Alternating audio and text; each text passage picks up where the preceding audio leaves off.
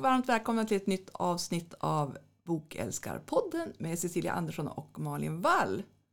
Hej Malin, hur är det? Ja, men alltså, jag ska erkänna att jag är lite sliten faktiskt. Det har varit fullt upp de senaste månaderna. Men det är bara att hänga i. Det är mycket aktiviteter i bokhandeln så här års. Ni har många kunder, ni har många event och ni har många gäster i bokhandeln som vad heter. Så det, det är klart att det tar på krafterna. Men nu är det inte så himla långt kvar till jul. Så att nu, nu kör vi sista racet. Hur är det med dig?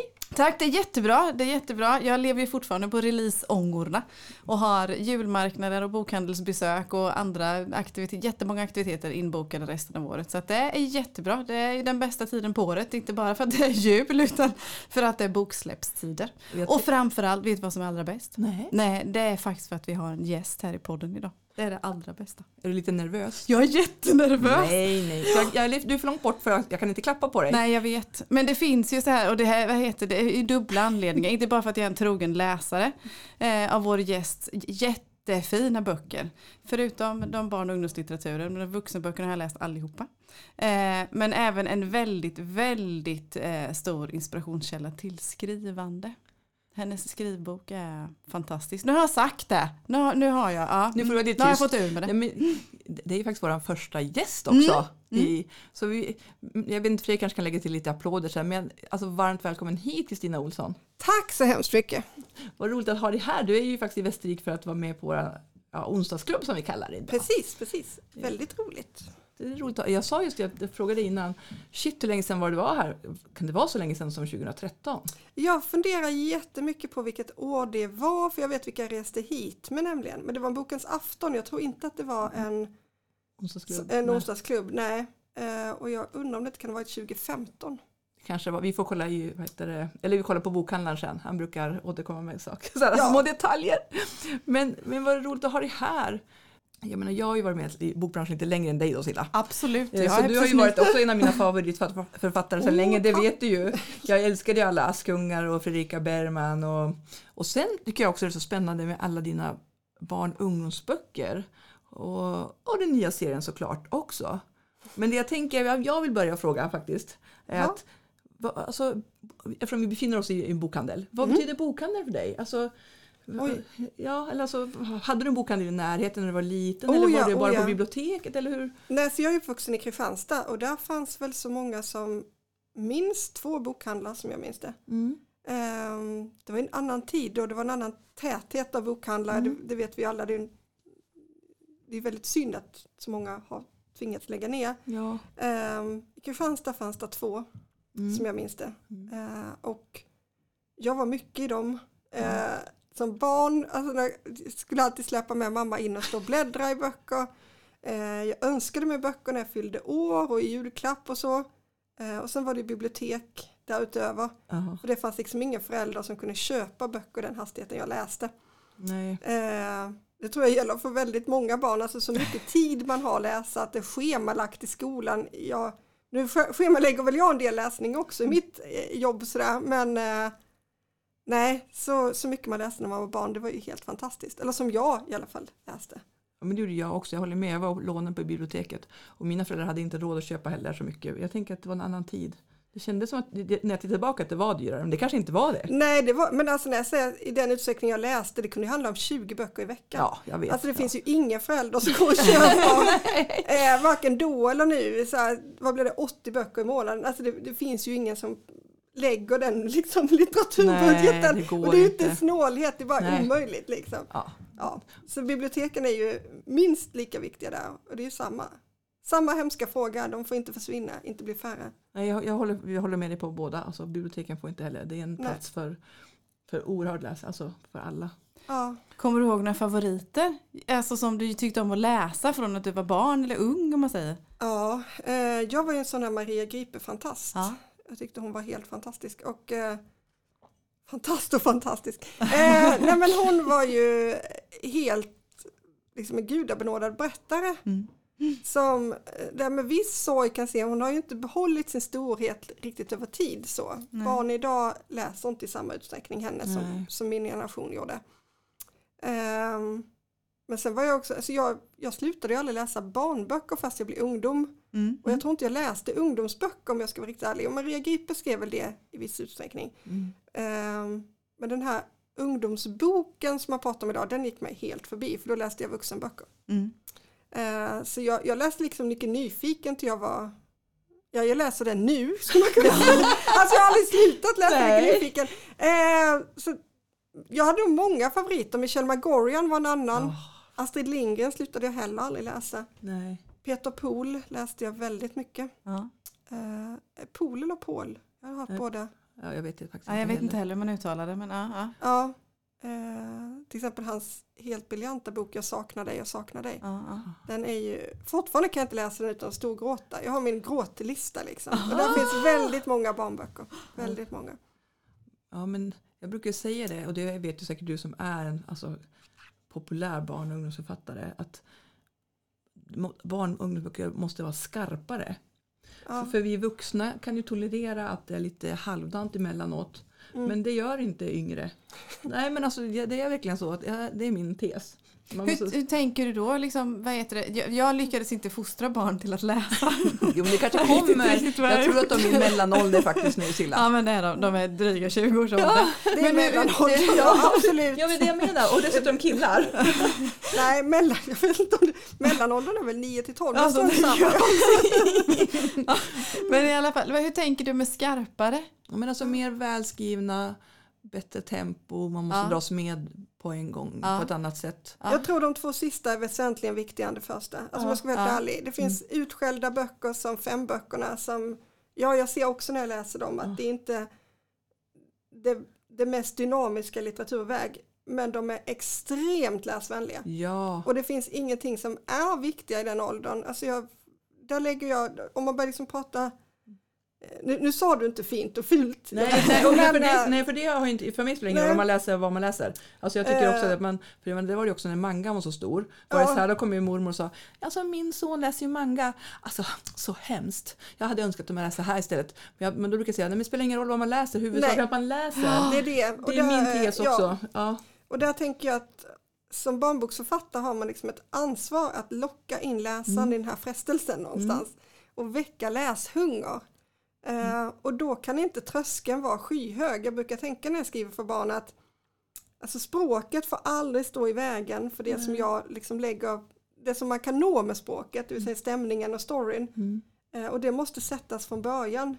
Egentligen i, jag, jag övar så långt det går på att liksom sätta första meningen så att man får en känsla av vart, vart är vi på väg. Ja. Eh, för då kan man redan där hucka läsaren lite. Och sen kan de väl tåla någon liten hängmatta i mitten. Men det, det får liksom inte slacka för länge. Nej. Man får inte använda för mycket tid till det de säger, det händer ingenting. Nej. Och jag har fortfarande i mig det faktiskt. När jag lägger en bok åt sidan så är det ofta för att, för att det inte händer någonting, Nej. enkelt uttryckt. Då, ja, precis. Då är du ganska kritisk. Då är Jag är, väl- alltså jag får, man får ju så mycket böcker, man byter med liksom kompisar, kollegor, jag köper massa på antikvariat, jag köper bokhandel. Eh, och liksom tar hem och allt är inte fantastiskt. Nej. Och då, eh, och då tänker jag att jag, precis som jag inte tvingar i mig en äcklig måltid så behöver jag inte läsa klart en tradig bok. Det är faktiskt bokhandlerskans Malins bästa lärdom hon har gett till mig. För fram tills Ja. jag träffade henne så hade jag som princip att alla böcker jag började på skulle läsas ut. Nej, så. nej, det Nej, det går inte. Det går Nej, inte. det går inte. Så, här, Nej. så, jag, så jag har lärt mig faktiskt. Men jag tycker på något vis att jag hade lite, jag kunde ha lite så här eh, lojalitetskänslor, skuldkänslor gentemot boken och författaren också som har skrivit den. Alltså, Jag, jag borde verkligen ge hela boken en chans innan Ja. på så vis. Så. Ja. Men eftersom utbudet så att säga är så pass eh, stort som det är så är det lite svårt. Sen å andra sidan så tycker jag kanske man behöver inte ge man får fortsätta att ge författaren en chans för författare kan ju utvecklas Ja, ja. och förändras. Så att säga. Men sen tänker jag också om du har sagt till mig Silla att den här boken, alltså du måste läsa långt. Mm. Då kan det ju vara faktiskt ibland så att den sista 20 procenten gör en hel bok. Det är det också som är så fascinerande. Ja, det kan vara att man behöver vänta. Ja. Eh, Men sista 20 procenten, det skulle jag nog inte ha tålamod till. Nej. Sen kan jag ibland lägga ifrån mig en bok med en känsla av, det är inte boken, det är jag. Ja, en det sån, kunde också en sån vara. var faktiskt en sån otroligt häftig läsupplevelse jag hade var Stina Jackson kan jag säga, Silvervägen. Mm. Jag hade hört så mycket om den och, och ville verkligen gilla den när jag började läsa. Ja. Och det tror jag att jag gjorde, men det var, liksom, det var så mycket annat kring mig då. Och då kan det också bli så att en bok som, där författarskapet är nytt och så, Ja. då, då hamnar den liksom lite vid sidan om och oj, nu börjar jag läsa någonting helt annat. Och så gick det några veckor och jag sneglade på den bara, det var inte hon, det var jag. eh, och så plockade jag upp den igen och började faktiskt om. Och satan i gatan vilken bok. Jag tyckte den var så bra. Helt fantastisk. Ja, Jag har sagt fantastisk fyra gånger, det var jättebra. det är okej att säga fantasi många. Ja, men, ja, men det är faktiskt, jag håller med dig eh, Kristina, det är faktiskt också en grej att jag tror också att det beror på en själv ibland. För att Ja. man har inte den modet eller tiden eller känslan faktiskt. Nej, ibland bara blir det fel liksom. Mm. Och där har jag nog blivit bättre på att känna det när det är jag. Då lägger jag den på en särskild hylla och tänker vi ses igen liksom. För, att, Ja. för det var inte du. Inte du, det är jag. och det är därför det är så viktigt att behålla boken också då. Att verkligen som Ja. du säger lägga den på en hylla, att den får ta tid och sen går den en liten stund när man sitter i en annan eh, sinnesstämning och sen så kanske man passar bättre Ja. i varandra. Eller till varandra då på så vis då.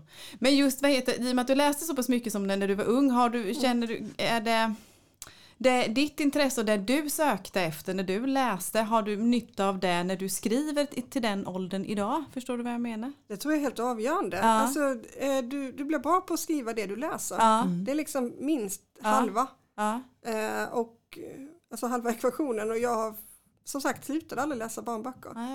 Bra. Däremot så finns det vissa åldrar, för de här segmenten är ju ändå ganska bra att förhålla sig till. Och jag kan ju se att jag läste om väldigt många böcker som skrevs för 9 till 12. Mm. Eh, men nästan ingen för 0 till 3 till exempel. Nej. Så för mig skulle det vara en jättetröskel att sätta mig och skriva liksom en bilderbok för de allra, allra yngsta. Mm. Ja. Eh, för det, det skulle det kan liksom, där, där är konceptet helt förbi mig. Ja. Eh, det skulle vara coolt att våga sig på 3 till 6.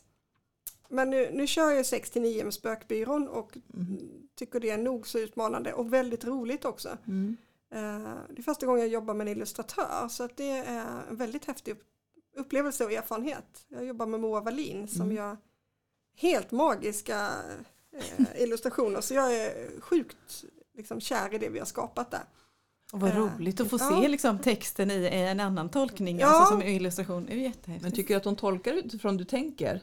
Ja men det alltså- gör hon för att det, det var vi noga med när vi valde illustratör. Vi bad ju Moa rita ett antal teckningar Mm. eh, på olika teman så, för att se hur tolkar hon min värld. Eh, och hon landade ju liksom spot on i det jag ville förmedla i stämning och värme och ändå mysrysor liksom. Den biten. Så att, nej, jag, jag blev jättelycklig när jag såg det. Jag bara tänkte yes, det här blir så jäkla bra. Men du Ja. fortsätter för, med 9 till 12 också? Ja, jag skriver faktiskt 9 till 12 just nu, eller just nu sitter jag här, men annars är det jag skriver just nu. Eh, och eh, med tänkt utgivning nästa höst. Mm. För jag saknar de läsarna och jag saknar att skriva de texterna. Ja. Eh, nu har ju Spökbyrån tagit liksom den tiden jag har jämte min slott för vuxenböcker Ja. liksom, tankemässigt och arbetsmässigt. Eh, men nu så är jag liksom väldigt redo för 9 till 12. Mm. Men hur många ungdomsböcker har du skrivit? Eller alltså vad man kallar dem? Eh, jag tänker barn faktiskt, för när man Ja. säger 9 till 12 så tänker jag att man är barn. Ja, det är man Eh, faktiskt. Ja, så jag, det är väl 10 jag har skrivit hittills, eller är det 12?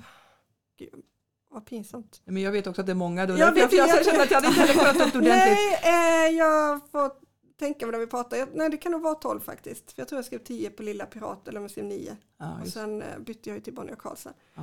Ehm, och sen är det fyra Spökbyrån då som har kommit ut. Shit. Och där har jag precis skrivit klart femte, så den håller vi på att redigera. Så att den kan gå till sättning så att Moa kan börja rita. Ah, Det är just ju det, det är liksom, nästa steg också. Ja, precis. Hur lång tid tar det för henne att rita till då? Det tar väldigt mycket längre tid än det tar för mig att skriva. Ja. Jag, det är ju en liten textmassa till en så kort bok. Ja. Ehm, och att rita med alla de detaljerna som hon gör på så många stora uppslag. Mm. Det är ju många gånger fler timmar hon lägger på det än Ja. jag gör på mitt. Är du en snabb skrivare generellt? Tror, Ja. Vad du tror? Ja, ja, Eh, ja. Alltså jag har ju skrivit 30 böcker på Ja. vadå, 12 år. Ja, så det, det är Ja, jag. ja, ja. Eh, Ja, det är bra jobbat. Inklusive barnböckerna. Så jo, jag skriver snabbt. Eh, när jag skriver så skriver jag snabbt. Sen däremellan har jag perioder när, när tiden äts upp av liksom, men utlandslanseringar eller Absolut. sådana här resor. Det är inte något som, jag sitter inte och skriver på tåget hit. För mig skulle det vara, det skulle inte ens funka i teorin. Nej. Nej. Jag vet också att jag ska jobba från det att jag kommer hit tills dess att jag går och lägger mig ikväll. Det är liksom, ja, det är då, är, jobb. då är det den arbetsdagen. Ja. Ehm, och det tror jag har varit, för jag tror folk har föreställt mig, för jag, säger, för jag har ofta fått frågan, "Ja, men hur hinner du skriva så mycket? Sover du? Har du semester? och jag tror det är precis tvärtom. Jag börjar liksom med att säga vilken tid som inte är till skrivandet. Ja. Jag ska träna, jag ska ha sovmorgon, jag ställer aldrig väckarklocka. Eh, jag ska läsa hur länge jag vill på kvällen, jag ska träffa kompisar, jag ska gå på middagar. Och när jag gör allt det där och så ska jag ha mina privata, liksom, ja, det ska vara helg och det ska vara kväll Ja. som är ledig. Och det lilla som blir kvar, det lägger jag på skrivande och då blir man en effektiv skrivare, Ja. skribent. Eh, för jag tänker tilldelad tid, tillräcklig tid. Ja. Så. Bra tanke Snyggt. liksom. Alltså. Ja. Den gillade jag. Men, den ska jag lyssna på. men, du, Det- men du är ju också ganska duktig Silla på det faktiskt. Du Ja, men jag känner igen mig. också. Men det finns ju en anledning till att jag känner igen mig. Anledningen till att jag, det är därför det är lite puls för att sitta här idag. Anledningen till att min första bok blev klar är ju på grund av Kristinas skrivboken. Så Nej, är men det. vad roligt att Så är höra. det. Ja, så är det. Och grattis till boken. Ja, ja tack så hemskt mycket. Men, vad heter det? Eh, faktiskt så Ja. är det så. Det, är- det, man plöjer ju som aspirerande författare och drömmer så att Mm. säga. Nu har jag inte drömt så jättelänge men vad heter, så plöjer man igenom skrivböcker och man går skrivarkurser och allt vad sjutton man är man nu ska ta sig till då. Men eh, din bok var för mig den mest konkreta. Jag kunde liksom verkligen ta det så och så och så och för mig passade det jättebra. Vad roligt. Ja, jag fastnade, vad heter det? Jag det fastnade finns ju för- faktiskt inte så många skrivböcker heller. Nej men alla Faktiskt, pratar jag om tänker det är Steve- bra Kristina faktiskt. Nej, Ja men alla, många pratar om Stephen Kings till exempel. Ja. Att den skriva. hade jag väldigt nytta av. Ja, och den, Eller det är den enda jag ja. egentligen liksom, ja. ja. Eh, Elizabeth George har skrivit den också till exempel. Som Den är de också är. väldigt Ja. uppskattad har jag förstått. Men de Ja. är inte lika konkreta som din. det är de inte. Jag fastnade för det här med fantasikran och skrivarkåthet och allt Ja. vad det heter. Så. Det är grymt bra Men varför faktiskt. blev det en skrivbok då? Jag hade nog eh, liksom bunkrat upp i huvudet, fast jag hade faktiskt tänkt ha en hemsida, det var så det började. Ja, Okej. Ja. Eh, med skrivråd. Mm. För jag tänkte den, den kan vara statisk. Jag är också sådär, jag, jag tar inte på mig det händer att jag tar på mig saker och jag sen liksom inte kan ro i land och det är så pinsamt. Mm. Eh, eller kan för att jag inte, för att mitt schema ser inte ut så. Nej. Men att, och jag, att sitta och uppdatera en hemsida varje dag eller ens gång i veckan, det finns inte. Eh, men jag tänkte, har jag en skriva-hemsida, den, den, är, den kan ju bara vara. Ja.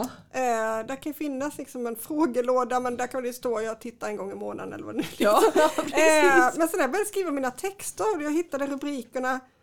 Så, liksom, det var så roligt så jag slutade inte skriva. Så jag så här 30 sidor text. Jag bara, det här går inte att lägga på en hemsida. Vem, vem ska åka och sitta där och scrolla liksom? Jag? Eh. Nej men då blev det mer att jag, eh, då lät jag den växa ännu mer och tänkte det här blir en bok på 100 sidor kanske. Mm. Men det blev det ju inte alls, det blev ju mycket tjockare. Sen gjorde vi den i ett litet format för att den skulle bli liten och fet liksom. Mm. Eh, och gul. Mm. Den är jättefin. Är det?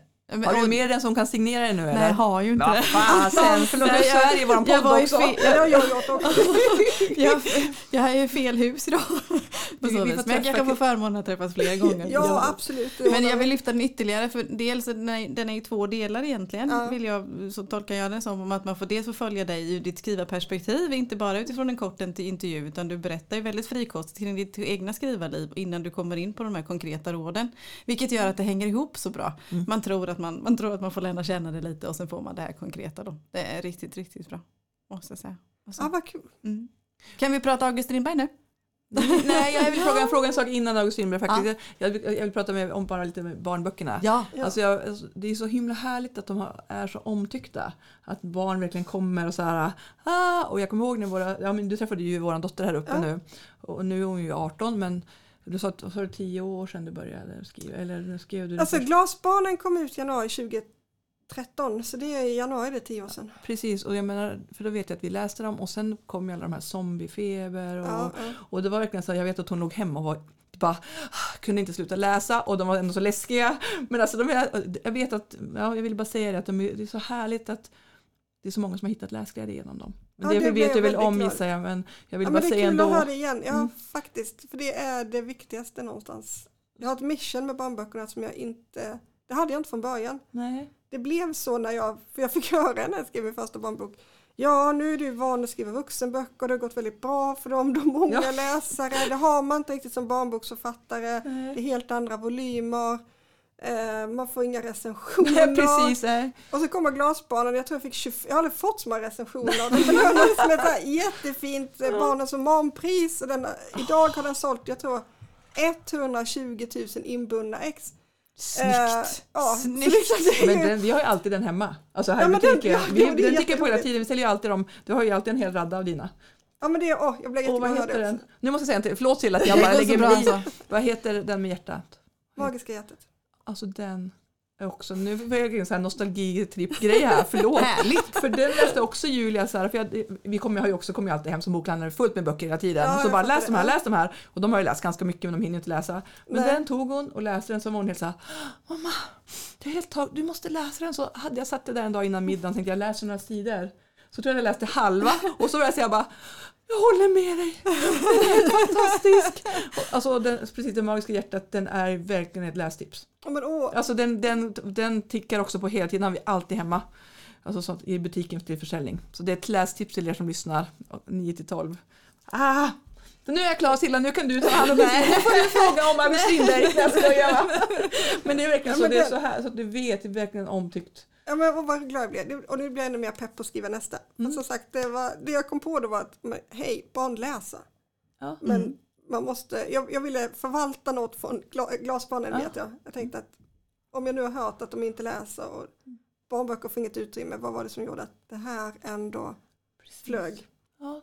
Ehm, och Kvalitet, just, alltså jag tänker kvalitet och bra historier och allt sånt.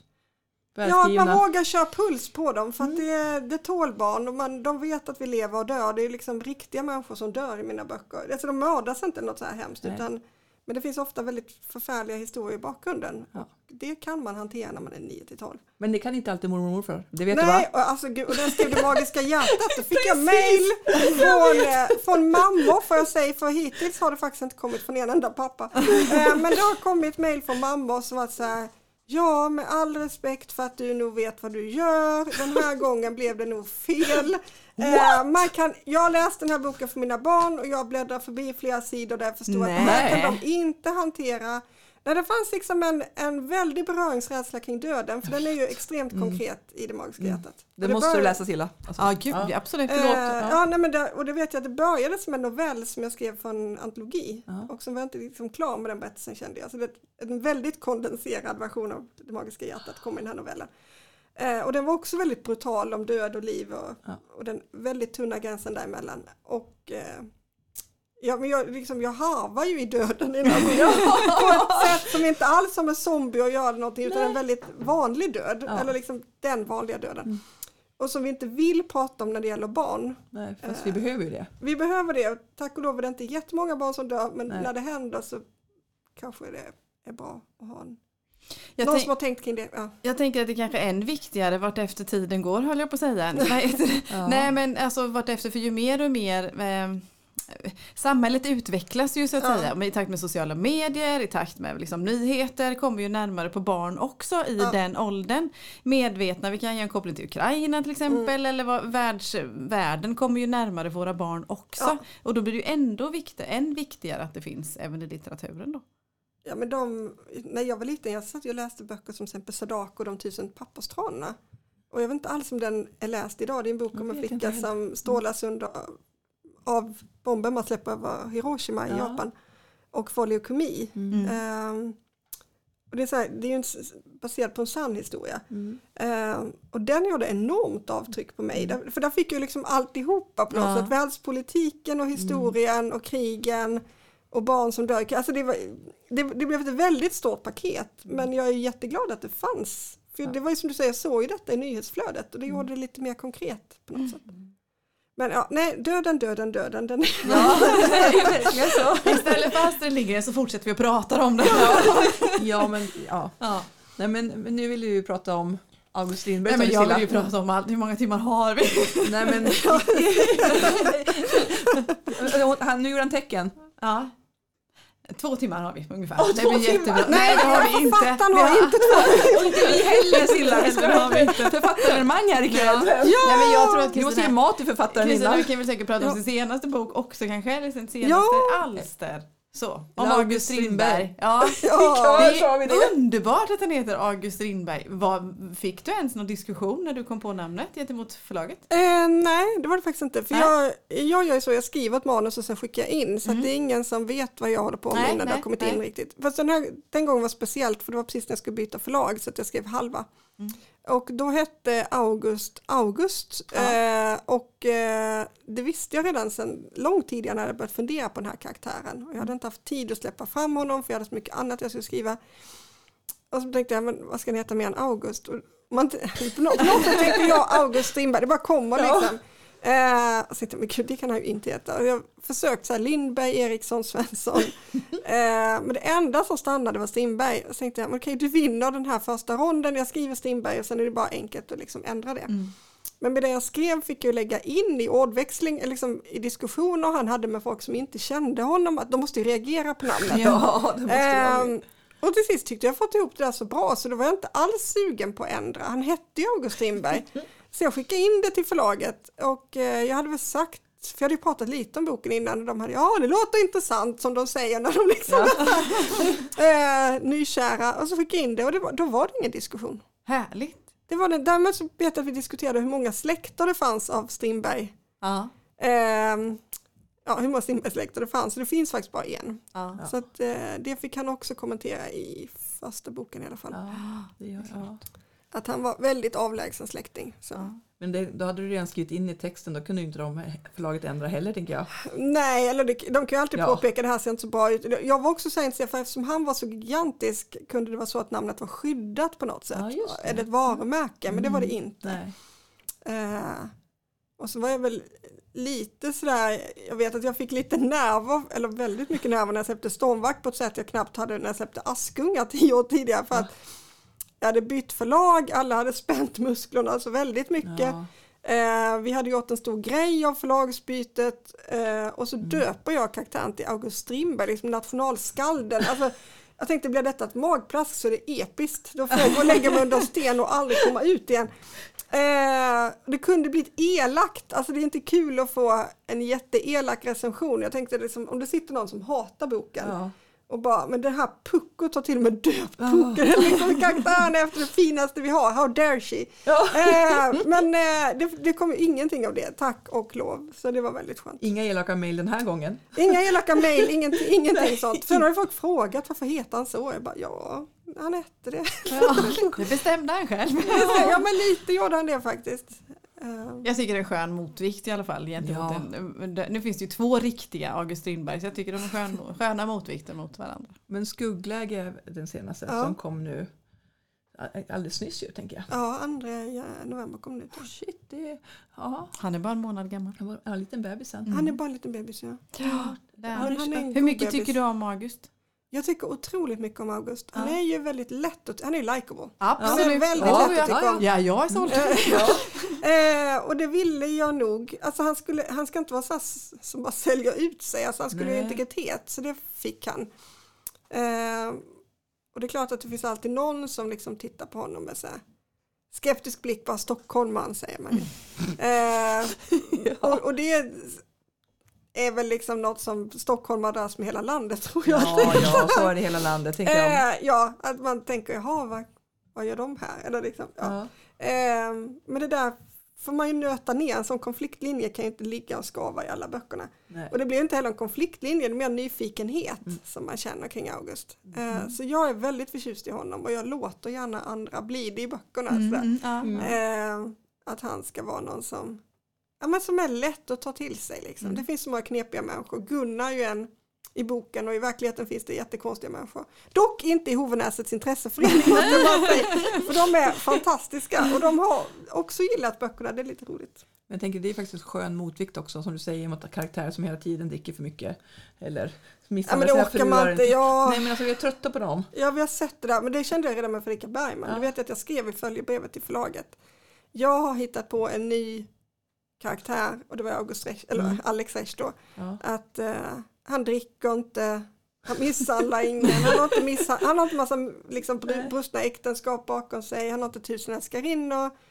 Han står oerhört stadigt på jorden och det är mitt liksom, medskick in i Ja. genren. Eh, och jag har lite hållit fast vid det där faktiskt. Jag, Det det är ju också så att alltså, en polis som betedde sig på det sättet som vissa, det spelar ingen roll vilka det finns, liksom, men det, det finns ju många, liksom schablonen av en kommissarie i kriminallitteraturen är ju att en ganska personligt misslyckad filur. Ja.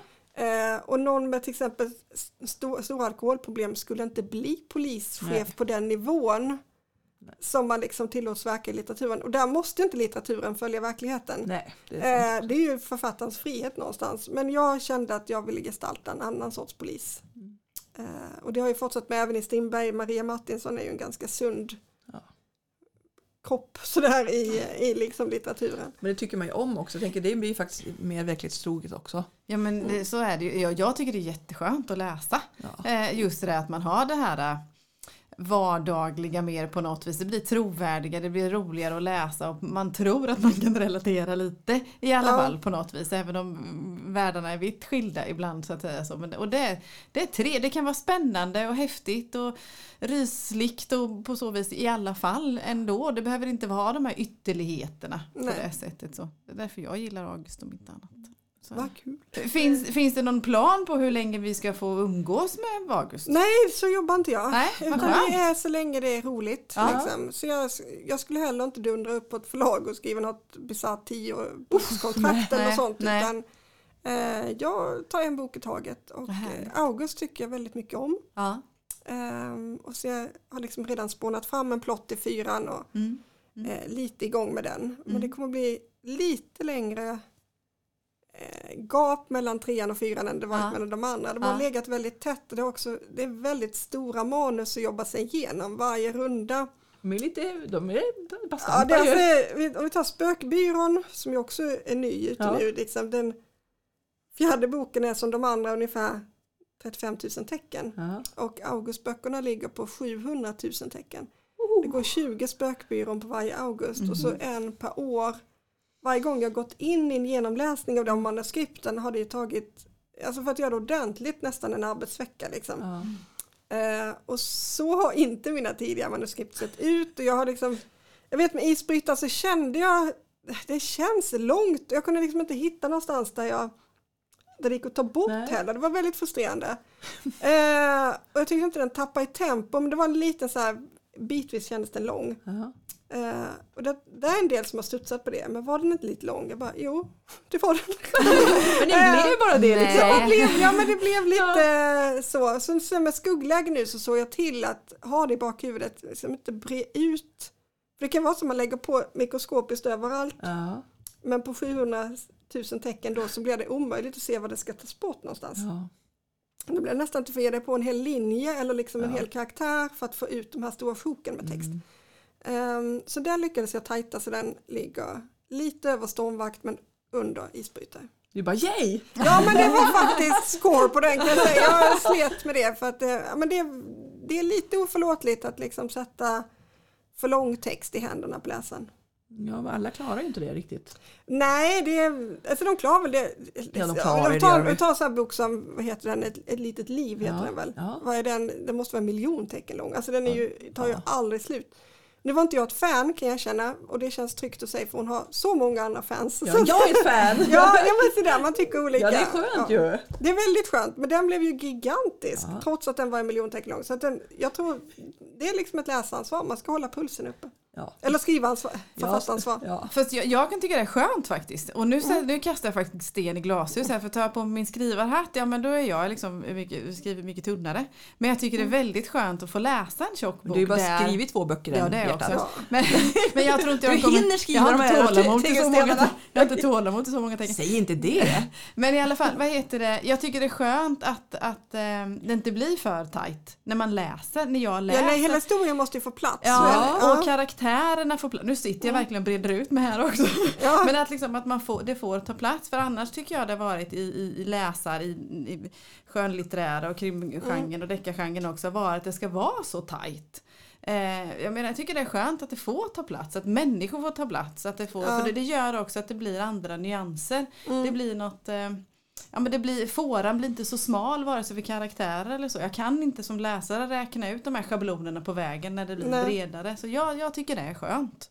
Eh, sen förstår jag balansen däremellan. Att det är klart att det måste, man måste kunna ta en helhet kring det Jo. hela för dig som skriver. Men för oss som läser så är det skönt att det får ta plats. Men jag håller också med. Mm. för att Det är skönt. För att jag tycker också att jag har läst flera böcker i år Ja. där jag tycker att slutet har varit för Ja. abrupt. Och jag ja, hade men det är känt, inte bra. Nej, alltså jag, det är säkert fem böcker som jag, så här, jag bara skrikit till Fredrik bara ah, det här går inte, varför har de sk-" alltså, Jag hade önskat 100, 50 eller 100 sidor till. Mm, Och då var jag så här irriterad. Det känns som att någon på förlaget sagt nu måste du vara klar.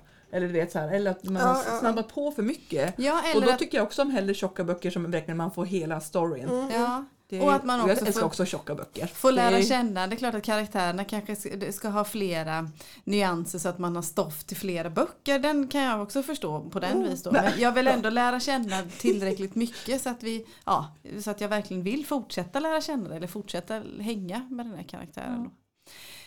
Din inspiration, din skriva, egna skrivarinspiration, ser den likadan ut när du börjar med Askungen som nu till exempel när du skriver Askungar. Strindberg? Ja, Askungar.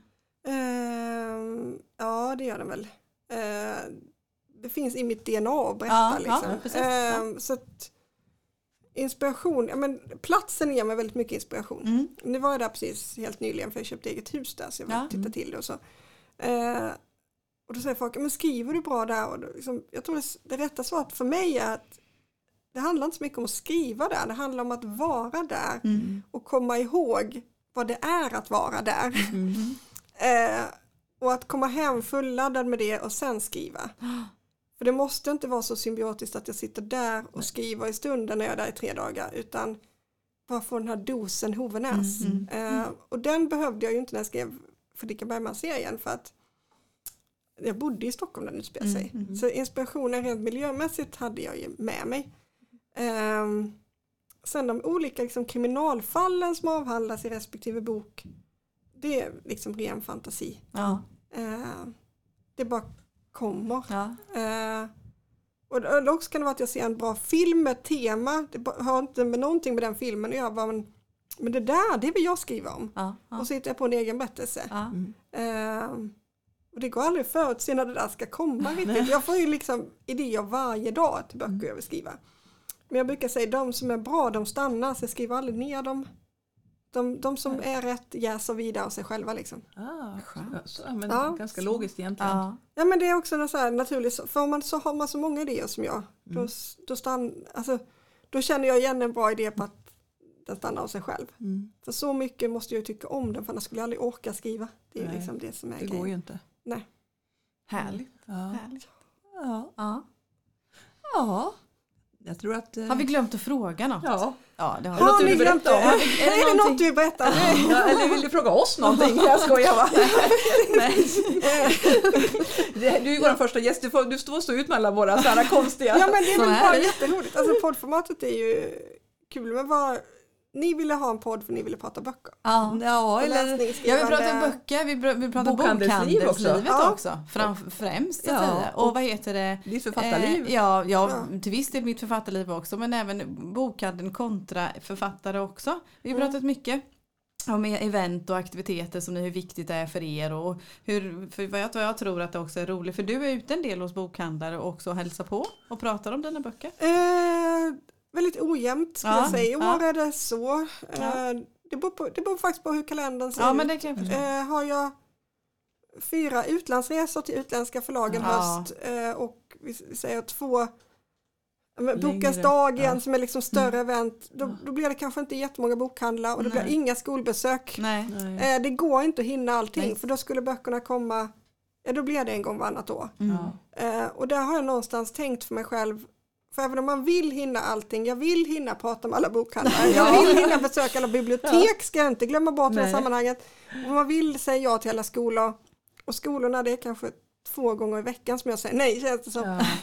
Eh, för att jag har gjort den liksom, avvägningen att vad är största gåvan tillbaka? Ja. Det måste vara en ny bok. Ja, det är det. Jag, jag kommer inte riktigt Mm. ifrån det så. Nej. Och så länge jag tänker så så ser det ut så. Men det, det är ju väldigt kul också att komma ut. Och det är kul också som jag satt nu på tåget med Katarina som också ska vara med ikväll. Vi träffas inte alls särskilt ofta. Nej. Men då är det de här tillfällena som man, ja, hej, var är du i livet nu? Liksom.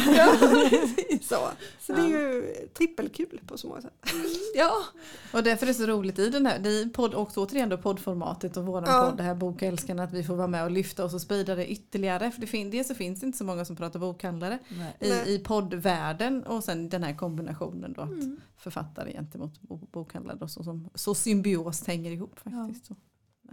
Ja, det Vi-. Vi brukar ha boktips i våran, i våran podd. men idag blir det inga Silla. Jo, jag vill tipsa om Jaha. alla Kristina Olssons Ja, ja, men jag redan, jag har redan tipsat om det magiska hjärtat också. Absolut, det har Och du. som du säger, alla böcker Kristina Ja. Olsson. Ja, men det är rimligt. Vill du, vill du tipsa om någon bok? Nu slängde vi det här i knät så det är, Ja, nu inte, det, det det är inte riktigt rättvist. Men är det så att du har någon på hjärtat så får man lätta sig. Alltså då säger jag faktiskt så här, den, en av de absolut största bokupplevelserna jag hade i år var Ulf Kvenslers Sarek. Mm. Den var, ja, den var helt jäkla enastående. Eh, så den tycker jag man ska leta upp och läsa överallt. Och sen uppföljaren till Ålevangeliet, Den lodande människan heter den va? Ja, det heter den. Ehm, den, jag tänkte han kan inte följa upp Åle- Ålevangeliet för den, jag älskade den. Den kan jag också tipsa om till den. Och så satt jag och tänkte varför ska man läsa en bok om ål? Det var så jag började läsa den. Och så när jag läst klart den så fattade jag inte varför jag inte hade läst den innan. Eh, alltså, jag pratade om ål på alla middagar efteråt i typ ett halvår. Bara den är uppe på land och den kan äta möss, den är helt galen. Eh, och så tänkte jag hur ska han följa upp detta? Så jag tog mig an uppföljaren med viss skepticism och jag tycker faktiskt att den eh, håller väldigt, väldigt fint. Det är helt enastående att han kunde skriva någonting efter Ålevangeliet. Så jag tyckte väldigt mycket om den. Vad roligt att höra faktiskt. Jag har faktiskt inte hört någon, jag har läst recensioner såklart, Ja. men jag har inte hört någon som, tack den kommer jag ta med mig. Jag kan säga Kristina Olsson gillar den, så vet jag, kommer ha den som Ja, men det, är, det är lite roligt för att när, jag- när jag öppnar och läser det är som att jag tänkte så här, men gud det här är helt fantastiskt. Det händer, det händer inte så mycket. Nej. Men det så, och, då, och då borde jag varit uträknad för länge sedan. Men, men det är något i texten, det är som det, han lyckas hitta de så här djupt allmänmänskliga formuleringarna som jag liksom någonstans haft i bakhuvudet och tänkt i olika sammanhang och så bara, ja men så är det ju. Ja. Och så bara är det där och det, här, det handlar ju om vatten och människans liksom förhållande till världshaven och eh, vatten och allt. Eh, ja, nej, det, det kan man prata mycket om.